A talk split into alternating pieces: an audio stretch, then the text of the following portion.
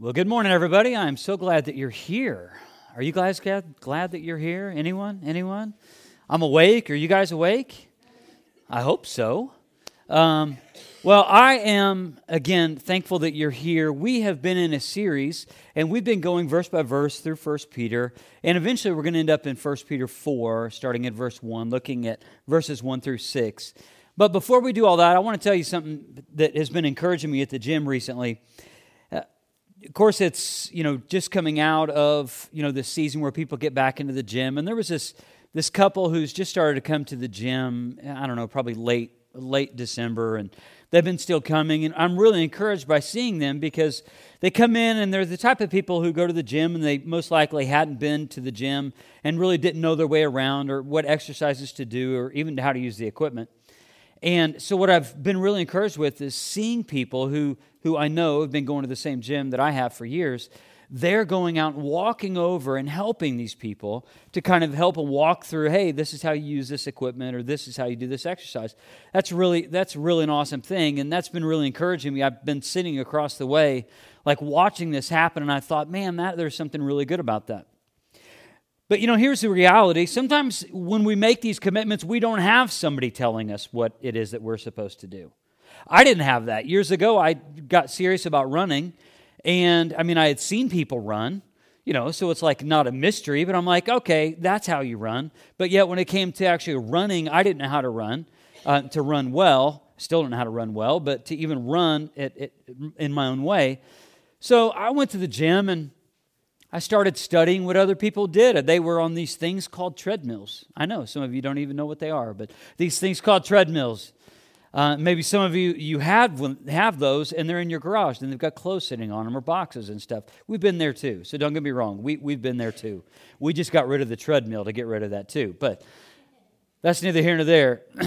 so I went to the gym, and I'm looking at these people on the treadmill, and I was like, I'm seeing them on the treadmill, and and if you go to the gym, there are actually people who are really good on treadmills. Have you seen this? Like sometimes you just see a video of somebody like dancing backwards on a treadmill, literally backwards. They do that at my current gym. It's weird. I haven't tried that for obvious reasons, mainly my health. But so when I went to the gym years ago and I decided I'm going to try and start running and I'm going to learn how to run. So I'd look over at these people on a treadmill and I'm like, how hard can it be? It's like you get on the treadmill, you click the start button, and then you hit the beep, beep, beep, beep, beep, beep, beep, beep. And then basically it starts the tread and it starts going faster and faster and faster. So I, I'm watching the person. I was like, this is easy. Beep, beep, beep, beep, beep. Okay, I'm trucking. I'm doing all right. Beep, beep, beep, beep, beep, beep. A little bit more, a little bit more. Whoa, we're going to back this thing. Beep, beep, beep. Now, this is not my heart rate, by the way. My heart rate was skyrocketing at this point. But it's like, then I'm, I'm trying to learn how to do, to, to run on the treadmill, and I'm like trying to figure it out. And then I saw this other button that said incline, and I was like, what would that do? Beep, beep, beep, beep, beep, beep, beep. No, we're bringing that thing right back down to ground level. So then I'm, I get on the treadmill, and I'm getting a little confident. And, you know, maybe a little too confident. I'm looking around instead of looking at the machine, and I'm trying to distract myself so I don't sit here and count every single step to finish my run. So I'm looking around and kind of doing this, doing this, but I wasn't paying attention to where my, my left leg went. You see, my left leg was a little sneaky because my, the middle of my body was here, but the tread was here, but my, my left leg was a little sneaky, and then it slid off of the tread, just about half of it actually, half on, half off the tread, and just about that moment, and it was just in a moment, all I knew was then it all of that weight from the tread and momentum threw me right off the back of the treadmill, launched me off of it. Now, I, I, want you to know when this happened, I've never really gone to a gym that was a nice gym. The, the gyms that I've always gone to are more like rocky gyms than actually like, like nice gyms. So this one didn't even have like the little disconnect that you put on your shirt just in case an incident like this happens and the treadmill stops. It didn't stop. It just launched me off the back of it, and it's still it's still spinning. I got up, embarrassed, but I got up, shut it off, shrugged it off, and then and then did my thing. You would think that I would learn my lesson from that. Fast forward, I don't know what span of time, but again, this was years ago. Fast forward, staying at a hotel. And hotel gyms are very sketchy in their own right because usually, like, oh, we have a, a, gym at the hotel. And sometimes it just consists of like literally a set of dumbbells and a bench and like some exercise ball.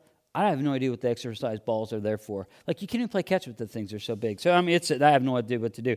Anyway, so at this particular hotel gym, there's a treadmill.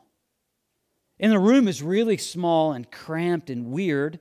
And it, it felt a little bigger because one side of the wall had mirrors, but the side that I was on, the treadmill was kind of trapped up against the wall. So I don't really deal with claustrophobia well. But I thought, well, I'm going to get on the treadmill because there wasn't much at this particular gym for me to do. So I got on the treadmill and I knew the game. I mean, beep, beep, beep, beep, beep, beep, beep, beep, beep, beep. You know, you're doing your thing. And I was like, I was trucking along, kind of not paying attention. This leg again. Sneaky, half on, half off the tread, launches me off the back of the treadmill, but because the treadmill is so close to the wall, then I actually punch a hole in the drywall with my body. Now, the only thing really got hurt was my pride, and then a lot of it got hurt. I'm not going to lie. But I did what anyone else does in that situation. I, I hoped and prayed that there was no video surveillance in the room. And I was the only one in there. And so, because of that, I just shut the thing off, and then, and then picked all my stuff up and left there as fast as I possibly could. And to date, they haven't sent me a bill, so let's keep that streak alive, okay? I tell you all this because, you know, sometimes when we want, we want to make goals, we have to kind of figure it out, and sometimes it's not that easy.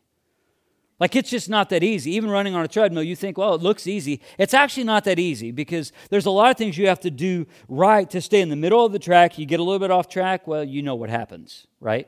And even when it comes to the Christian life, sometimes to live a life of faith, we can think that it's actually going to become easier than what it actually is supposed to be. And now, bear with me, sometimes we can actually think that living out the truths of the Bible is just so easy until you try and live them out. Or we think, you know what, I got saved, so everything else is going to be easy because now I'm saved. Now, I'm, now I know I'm going to heaven. So everything should just be, you know, easy from here on out. And that's just not what a life of faith is, what we're told it is going to be in the Bible. But also, I want you to know this if you're someone who actually thinks that the Bible is easy to live out, you're probably not living it out. And you're probably what Jesus would have called a Pharisee. Think about that. Like it's not easy to live this out. And yet, in the story that I started with, how the, the couple was there, and the, some of my friends from the gym went up there and told them, hey, this, hey, here's how you use the machine. This is how you do an exercise, trying to encourage them. That creates a great metaphor for what the church is supposed to be. Because living a life is not supposed to be easy, but you're not supposed to be doing it alone. It's not supposed to be easy. If it was easy, you would need the Holy Spirit of God to help you do it. If it was easy, you wouldn't need a community of faith rallying around you to encourage you to do it. And what I've seen is this we, we treat our faith like the government treats our health care. We privatize our faith and we privatize our health care. We privatize everything else and we think, well, this faith, it's just about, it's about my walk with God. My individual walk with God, it's my path with God, it's my, my life. So, all of these things, it's just about me. But I want to tell you, if you actually look into the Bible, that's not what it's supposed to be at all. Because another metaphor that would be used is that the church is like a body. And the Apostle Paul would talk about this body in such a specific way. He would say that, that if one part of the body is missing, the rest of the body should know it. And that the rest of the body should feel that they're lacking something because they're not in it. So while this is not easy, I want to encourage you with this. And this passage is not going to be easy. I want you to know the only way that we can actually live this out is by being dependent on God and by leaning upon the community of faith. This is what the Christian life is supposed to be about. Not about your individual walk with God, not about how well you are doing in life, but it's how much that we can surrender to God and, the, and our willingness to surrender to God and then live out these truths amongst the body of believers. In 1 Peter, it's hard to believe that we've actually been in 1 Peter for this long, but in 1 Peter, what he's talked about over and over and over, he's given different vantage points on how a Christian is to live a life as a stranger in the world, but also as a citizen of heaven. As a stranger in the world and as a citizen of heaven. So it's this life in between that we have to figure out. It's this life in between that we live in submission to God. It's this life in between that we need one another and we lean upon one another in the good times and in the not so good times. So now, as we get into this passage, there's the, a word therefore that's mentioned here. And what Peter is connecting is what he just talked about. And he talked about what Jesus had done. And it says this in chapter 3, verse 18 For Christ died for sins once for all, the righteous for the unrighteous, to bring you to God. So now he's connecting these ideas, and he says, This is who you were, but this is who you are. And now he's going to spend the rest of the time in this passage and also in next week's message. He says, And I want to show you the difference between the two.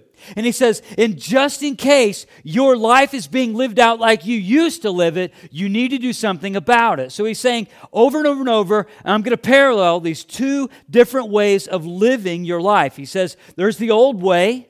The Apostle Paul would call that the old man or the new man, the new person that you are in Christ. And now Peter, he navigates his, his audience and us on how to live our lives between as strangers of the world, but yet citizens of heaven. How can we live in such a way that it, it is good for the world, but it's also glorifying to God? Those two things aren't at odds, they're actually in sync. This is what it says in verse 1 Therefore, since Christ suffered in his body, arm yourselves also with the same attitude, because he who has suffered in his body is done with sin.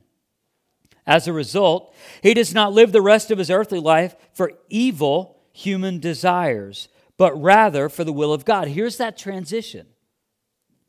Verse 3 For you have spent enough time in the past doing what pagans choose to do, living in debauchery, lust, drunkenness, orgies, carousing, and detestable idolatry.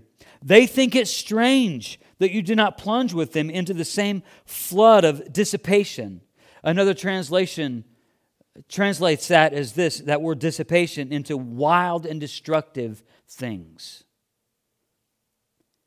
He says, so they think it's strange that you don't just plunge with them into the same flood of wild and destructive things. And he, he continues, and they heap abuse on you.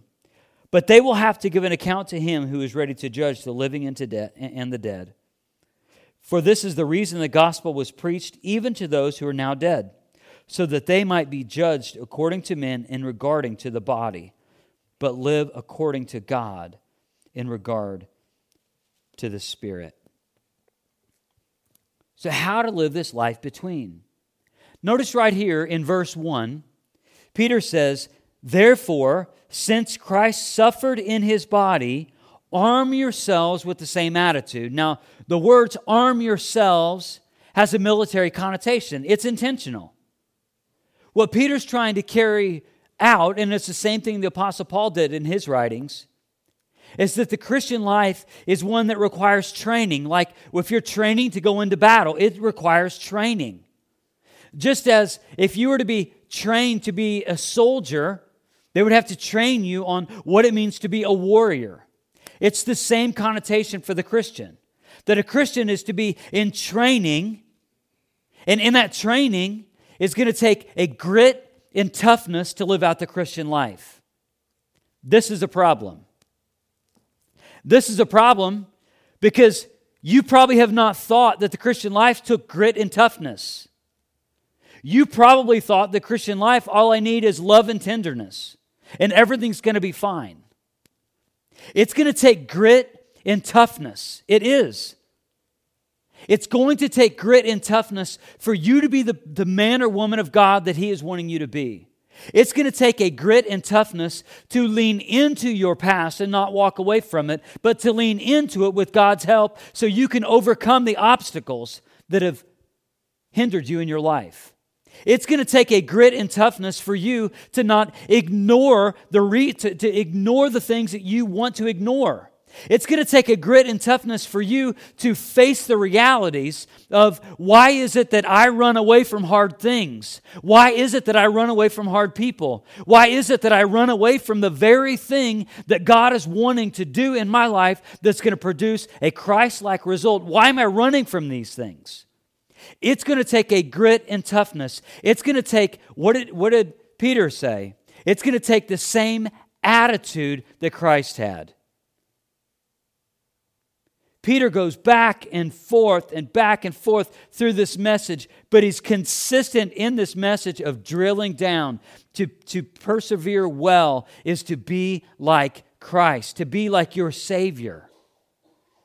And again, we think in our country, we're like, I didn't, there's no persecution, there's no suffering going on around me. I mean, physical suffering, but not spiritual suffering. I mean, I got up this morning. I got up when I wanted to. I ate what I wanted to. I listened to whatever music I wanted to. If I wanted to listen to Christian music on the way into church, I would have. I, am going to leave from here, and if I want to sit and I want to stand up in a restaurant and say Jesus' name, nobody's going to be running me out of the restaurant. People are probably going to clap. Like, we can just tend to think, well, just because it's this way where we live, that it's that way everywhere. But I want to give you in this talk, I want to give you some perspective on different persecution that's going on around the world. And this is one of the topics that Peter is covering here. This is one of the topics throughout this whole letter. So, again, I want to give you some perspective. And at the end of this sermon, we're actually going to pray for those who are being persecuted all around the world. Here's some perspective every six minutes, a Christian is killed for following Jesus every six minutes. Just because it's not happening in your neighborhood doesn't mean it's not happening in a neighborhood. Every six minutes, a Christian is being killed for following Jesus. Let the weight of that sit heavy on you. When you tend to think that, oh, my faith is, is just so compartmentalized and it's just about me and it's just me and Jesus and, and it's just Jesus and me time, that's just what we do. It, you may think that it's that way. You may actually live in that way. But there are people living a very different Christian reality than what you are. Let this statistic also set in 58% of more of the 7 million Iraqi and Syrian refugees are Christians. So before you start talking about refugees and you start raising the American flag, uh, how we're all nationalistic, we're Americans, I just want you to know that the people who you may be politicizing and maybe going against, or you're putting on your social media, or you're liking all the whatever side you align with, I just want you to know of the people who are actual refugees a vast percent of those refugees are actually refugees because they're Christians. So before we say we shouldn't let them in or we should let them in, whatever the case may be, we shouldn't be so American minded that we lose being Christ minded.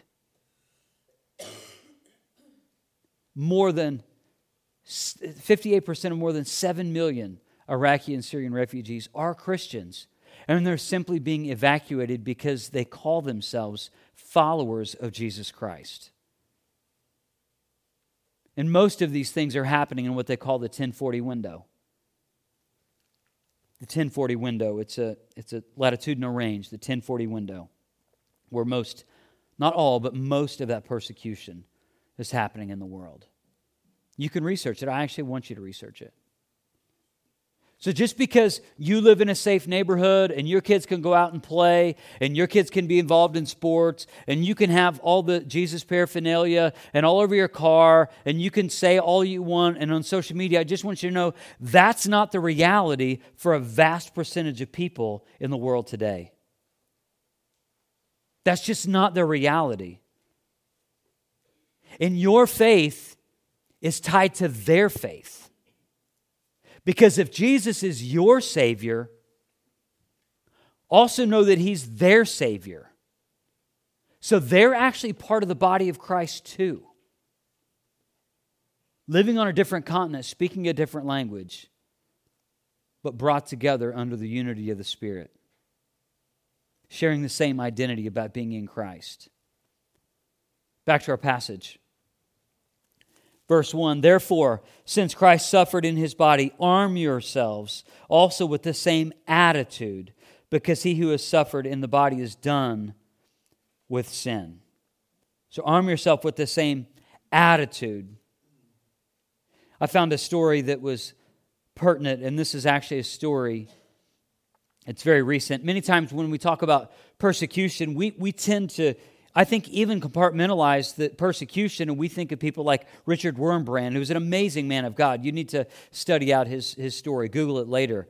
It's amazing things, but I think so many times we compartmentalize the persecution and think, yeah, that happened decades ago or thousands of years ago, and I'm so glad that we don't live in this time frame.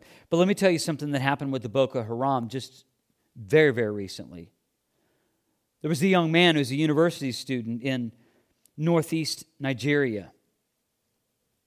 Young man was a follower of Jesus, really connected with his church there. And some boy soldier with Boko Haram, militant, radical terrorist, heard or seen somehow that he was a Christian. But as, as this young man is on his way home from college, he gets ransacked by this boy soldier.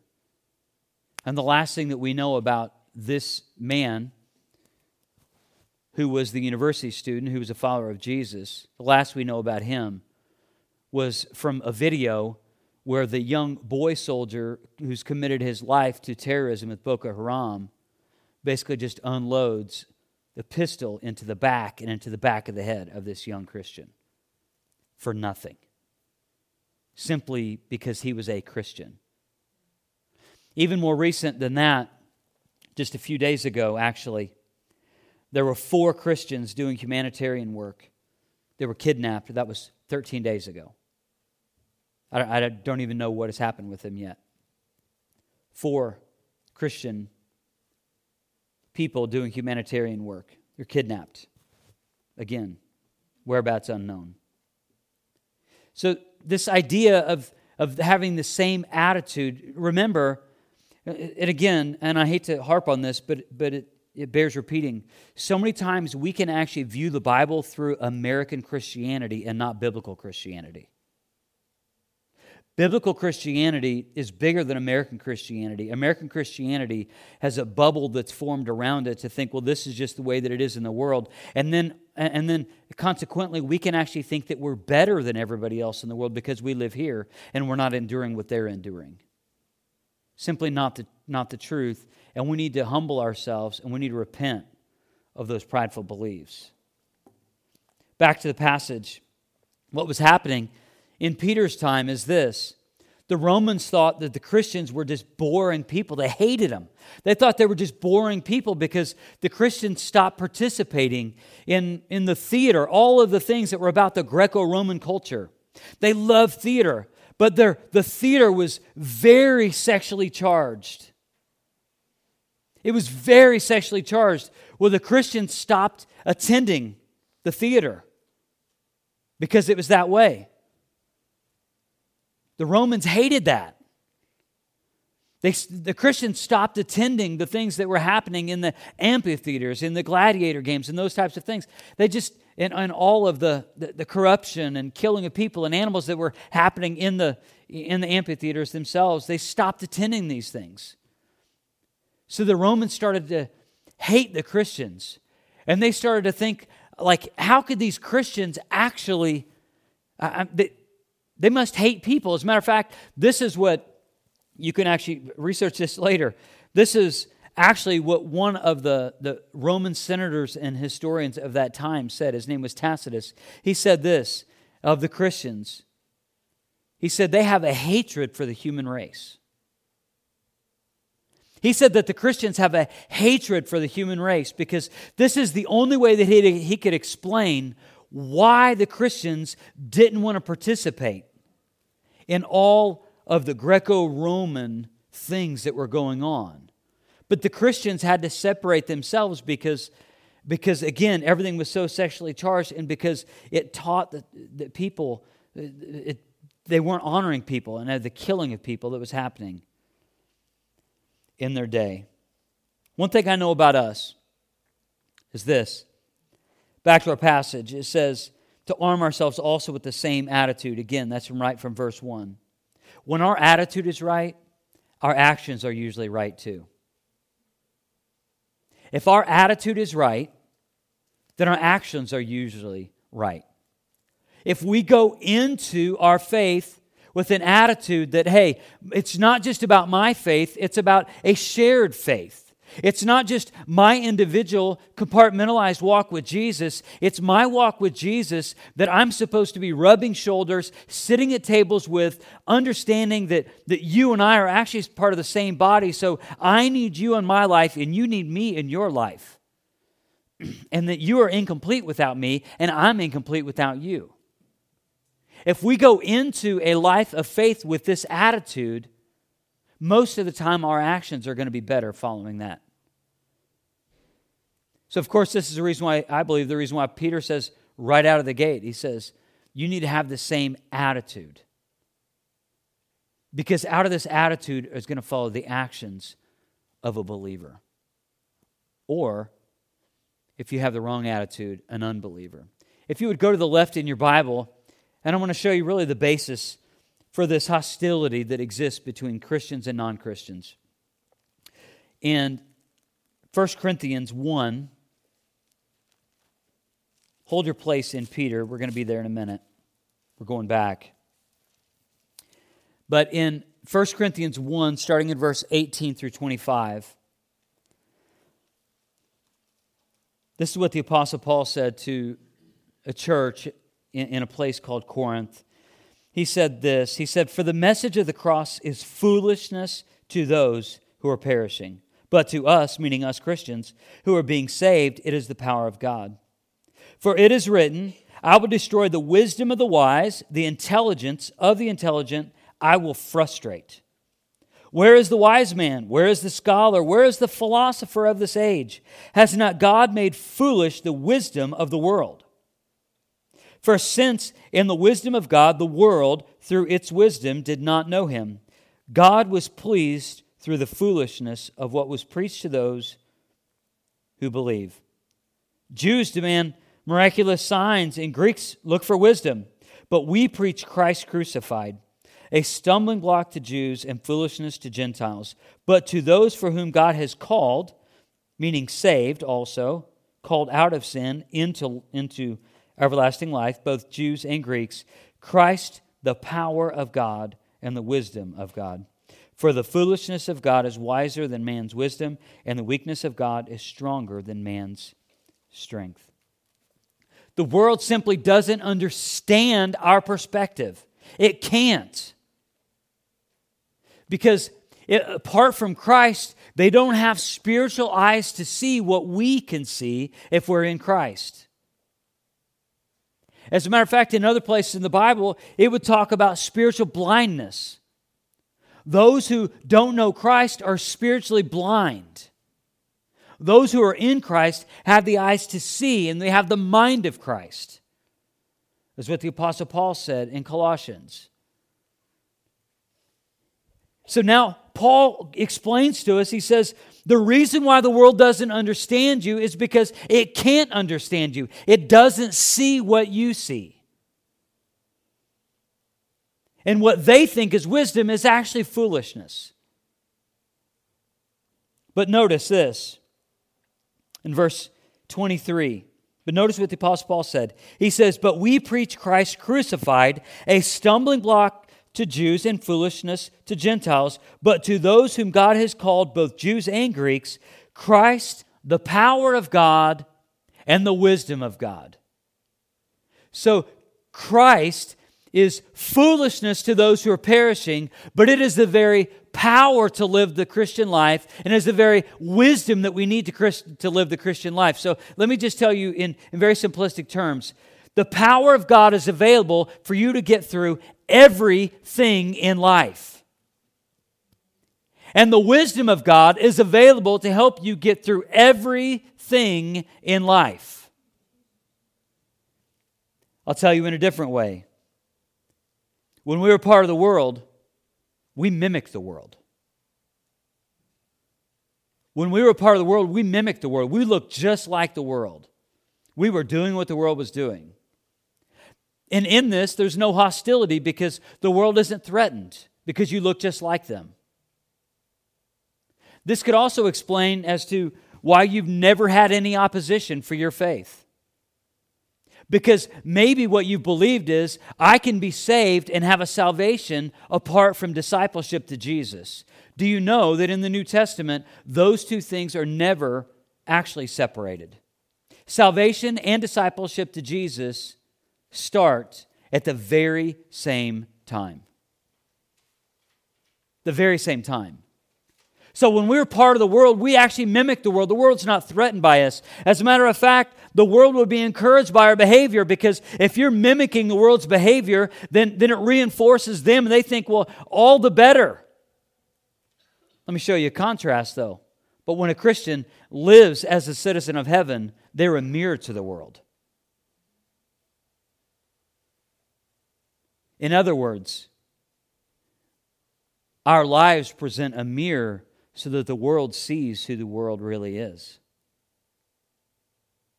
That we're not mimicking their behavior. Instead, as we live as a contrast community devoted to God, as we live as what Peter would say, a holy nation, a royal priesthood, a people belonging to God, and our identity and purpose is rooted in Christ, then we become a mirror to the world. That's the reason why the world is hostile to us. Because what we do and how we live our lives then gives a mirror to the lost world. That's the reason why there's hostility, because they're challenged because we're not like them. Back to our passage, the original passage, 1 Peter 4. Verse 2 he says, As a result, he does not live the rest of his earthly life for evil human desires, but rather for the will of God. In other words, he says, Here's the transition. Here's your old way of living, but you're to be living in the new way. Now, notice what he says in verse 3 For you have spent enough time in the past doing what pagans chose to do, living in debauchery, lust, drunkenness, orgies, carousing, and detestable idolatry. They think it strange that you do not plunge with them into the same flood of wild and destructive things. So now he gets into a list of things that Christians should avoid. That Christians should avoid at all cost, mind you. I'm going to really drill down on one of these and just mention the rest of the things on the list. This list is, is a very familiar list. This is all over the New Testament. This list are things very much connected with these words. But let's drill down on what it says. It says, those living in, how the pagans choose to do, living in debauchery. Again, he's trying to show them, hey, this is what the pagans do. Christians, don't be about these things. He says, this is what the pagans choose to do. First thing he says is he talks about debauchery. That's a word many times when we get into the Bible or even into a, a word that we only see in the Bible, if we don't understand it, we kind of dismissed it like, okay, I don't understand it, I'm not smart enough, moving on. But we're, we're going to really drill down on this word because this word, I think in this word, I think there's so many similarities to the American culture and also what was going on in the Greco Roman culture. And it was the same thing that, that Peter was telling them hey, you need to avoid these things at all cost. Now needs to be something that Christians listen to and we arm ourselves uh, with Christ likeness to avoid these things. So the first one on the list was debauchery. The ESV translates that same word to, to sensuality. The root of this word is licentiousness. Say all that to say this, to give you kind of a summary definition. it means living without any regard for moral restraint, especially in giving oneself over to acts of sexual immorality or acts of physical violence. I'll say it again. Debauchery is also sensuality. It means living without any regard for moral restraint, especially in giving oneself over to acts of sexual immorality or acts of physical violence. This idea of licentiousness or debauchery or sensuality, it can mean, and it may include the way that we dress. Also, it means that if you dress in such a way just to appear sexy or to get somebody else's attention. Ladies, I will say this. Let me give you a real world scenario. Be very careful when you're taking your selfie that your selfie isn't elevated up just a little bit so you can take the selfie so your, your, your beautiful face shines through, but also your cleavage. Being real with you. That's debauchery. That's sensuality. You may wonder, well, what does that look like in real life? That's what it looks like in real life. Ladies, again, I'm not, I, I'm not going any farther than what you already know. Before you take that picture, don't make sure that you don't push your chest up just so you can get that picture right, just so you can make that guy look at you and notice you and notice your cleavage. That's debauchery. This is what Peter is saying. You need to avoid these things at all cost. That's not all debauchery is, that's part of it.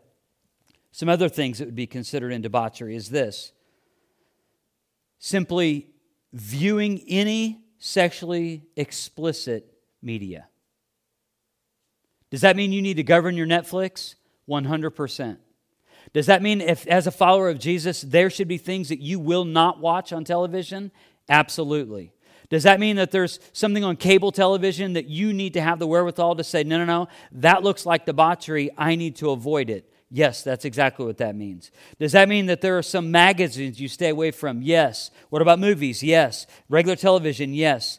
Outright pornography? 100%. Hard or soft core pornography? There, that has no place in a Christian's life. None. No place. Going even a little step further, debauchery would also include sexting. And if you're grinning at the thought of me saying that, you perhaps are caught in debauchery right now. And the grin on your face should be tears in your eyes from conviction. If a boyfriend, girlfriend asks you for some nudes, that's debauchery. Just so we're really clear on what this is. That this isn't just some biblical word that we can kind of put in some compartment and say, yeah, that doesn't have to do with me. That absolutely has to do with us. Every one of us has been affected by the things that I just mentioned, and a Christian should stay away from them. Down the list, lust. This is not just talking about sexual lust, this is lusting, just a longing, evil desires, especially for something that's forbidden. Especially something that's forbidden. Just a lusting for the thing that you you know that you shouldn't have, that it's forbidden, but wanting it and desiring it. Drunkenness, a surplus of wine or alcohol, of course. The other words, orgies, could be translated as carousing, rioting. Carousing is the next word, and that means drinking parties. Again, put this in whatever application point in your life that you need to. And the next one is detestable idolatry. And I'll give you another definition for this. Idolatry is this it's honoring or the placing of anything or person above or alongside of God. That's idolatry. So it could be very, very vast. And again, when it comes to these types of things, if especially people that are older, they say, "No, no, this really that's those are young people's sins." Like I don't, I'm not even thinking that anymore.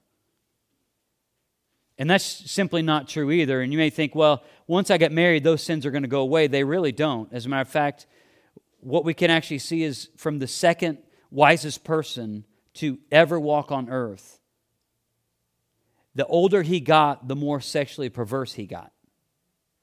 He started out, what's believed, with his, his first wife, that it was believed that she died, of which we get the writing of the Song of Solomon. And after she died, Solomon married what would be his second wife. And this was Pharaoh's daughter, his second wife, somebody who he should not have, have wanted to be in a relationship with at all. And then he married another foreign woman. And then after that, she, but the desires were within him, turned him away from God and into idols. And the longer that he lived, the more wives and concubines he collected. So this isn't just a young person's sin, this is just a person's sin. This doesn't go away. The desire for this corruption doesn't go away. We all need to be repentant. We all need to be reminded of these things. And we all need to learn how to live the life that Peter is talking about in this letter. Now let's continue on. Galatians 5. I want us to see something else from this. The, the stakes are so much higher than what we actually think they are. And sometimes we can just dismiss things like this and say, yeah, I'm saved, whatever. I can, I can live my life however I want to. And, and we need to be really, really mindful of the words that we're saying and the beliefs that, that are actually there. Because it is, it is out of the heart that the mouth speaks, is what the Word of God says. So in Galatians 5 19 through 21, it says this The acts of the sinful nature are obvious sexual immorality. By the way, that would, every sexual sin I just mentioned would be on that list under sexual immorality, impurity and debauchery, idolatry and witchcraft, hatred, discord, jealousy, fits of rage, selfish ambition, dissensions, factions, and envy, drunkenness, orgies, and the like. I warn you, as I did before, that those who live like this will not inherit the kingdom of God. This is not me trying to impose a rule on you. This isn't, you can't now say, well, now this is legalism. No, no, no. I just simply read what the Bible said. So we need to do what the Bible is telling us to do. You know, I realize that when we get into passages like this, they're, they're tense and the room is just dead silent. I get it. Because if we're honest, some part of our life has been affected by, by the list of sins that Peter just mentioned. They either were affected or they are affected. And the only right attitude in this moment is not put your head down in shame, like, oh, well, I guess I'm a terrible person. I'm going to hell now. That's the worst thing to do. The rightful thing to do is say, oh, God's given me an opportunity to confess that sin and repent. God's given me an opportunity to, to right my life right now. God's given me an opportunity. God has He's bought me back from my sin and my shame. I don't have to live in shame. Now God has given me a second chance. And we simply need to do what God is leading us to do. But I can tell you what some of you are going to be tempted to do. Some of you are going to be tempted to walk out of this room and just be mad at me. And that's really sad because this wasn't even about me. This is about what God wants for you. This is what God is showing you. This is God's pathway to victory. And He simply wants you to walk in it. You know, I started this, this sermon by talking about the people at the gym who didn't really know what was going on and didn't know how to do things and how encouraged I was about people coming alongside them and saying, hey, this is what you do and this is how you use the equipment. And and I did that on purpose because that also creates a great metaphor for what the Christian life is to be about. So if you have felt the sting in this message, like I have, I want you to know that there are people here who want to walk with you. You're not alone. That if you're in, if you're in Christ or, or if you don't even know Jesus, but yet you, you there's something in you that is compelling you to say, I need to know Jesus, I want you to know there's a group of people here who love you and care for you, who want to show you how to, how to live the life according to the book. We know that you can't just do it on your own. We can't do it on our own. We also know that you can't just say, well, it's just me and God. Because just as I heard a long time ago, you can have Jesus in your heart, but you have grandpa in your bones. You need the Holy Spirit of God. You need a community of faith to come around you to know why you do the things that you do. That's what the abundant life is. It's not just salvation when you stop breathing and your heart, heart stops beating and you die and be like, well, now I get to go to heaven. No, you can actually be a person about the kingdom of God today, living the abundant life today, living life in victory today. That's what Peter's getting at. That's what I'm getting at. That's what I'm inviting you to. Would you stand?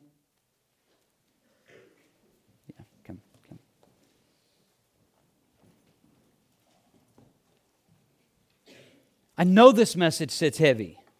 I know it does. But I want something for you. God wants something for you. Stop living in the way that you used to live. Start living in victory. Have the attitude of the attitude of Christ, the mind of Christ living a life of hopefulness and victory and peace and comfort and purpose and identity that's rooted in Him. Stop trying to relive your old life before the blood. Start trying to figure out what life is like beyond the blood while you're being washed by the blood. That's the life you need to press into. And if, if you feel indifferent with what I'm saying right now, my heart breaks for you because that means that the Spirit of God is not speaking to you. If you are indifferent to my words right now, listen. You can listen with your ears and not hear me with your heart. If you are indifferent to my words right now, you are in the most dangerous possible place that you can be because the Spirit of God has been quenched in you or is not even speaking to you the, the pure fact that that's happening should drive you to your knees. It should. And if you're, if you're not moved spiritually, maybe it's because you're dead spiritually. Because Christ is not in you, it's just you in you. And that may work for a little while. But let me tell you, life's coming. And it's a locomotive up the tracks. It's a couple stations up. And there's this, there's this moment that's happening. And that train's going up the tracks, and it's, it's at full bore, and you're getting ready to cross those tracks, and there's going to be a moment in time where you're going to wish that you had done something with Jesus. Would today be the day you do something with Jesus? Would today be the day that you stop pretending? Would today be the day that you actually step out of the, uh, of the line of chairs? You step out and you come forward and say, I don't know Jesus. I've been playing church, I've been playing Christian for a long time, and I don't know Jesus. Is today the day you're going to be honest with God and honest with yourself? Is that, is that going to be your, is today going to be your day? Is today going to be the, the day that is the first day of the rest of your life? Or is today just going to be another page in your story? I don't know how God is speaking to you, but I trust that He is. Maybe for you, you are in Christ, and yet going down the list of things, you're like, I'm caught up in that. And I don't know, I don't know how to get out. Maybe the first sign of humility and just confession and repentance is for you to come forward and just tell God, say, God, I, have tried this all by myself. I made this all about me and I'm powerless to change. And maybe that's your, your action. Maybe the first action is that admittance to just come forward. just to tell God exactly how you feel and what you've done and ask Him for forgiveness. I don't know what He's driving you to do. But if you feel like I feel, God is calling us to do something. What is that something for you? As we continue and AJ plays and, and we sing, if God's moving in your heart to do something and to come and pray, I want you to come forward and pray. I don't even want you to pray in your seats. I don't. That's way too comfortable. In your seats is way too comfortable. That's where the pretty fake people live, is in, they live in their seats. Let's not be those people. Let's be the people who are real before everybody else and real before God and say, you know what? I don't have it together. So if you're going to pray, I just ask you to pray at the front. If you're not going to pray, stay right where you are, and that's fine. But let's not be fake anymore. Let's be real in Jesus' name. Amen.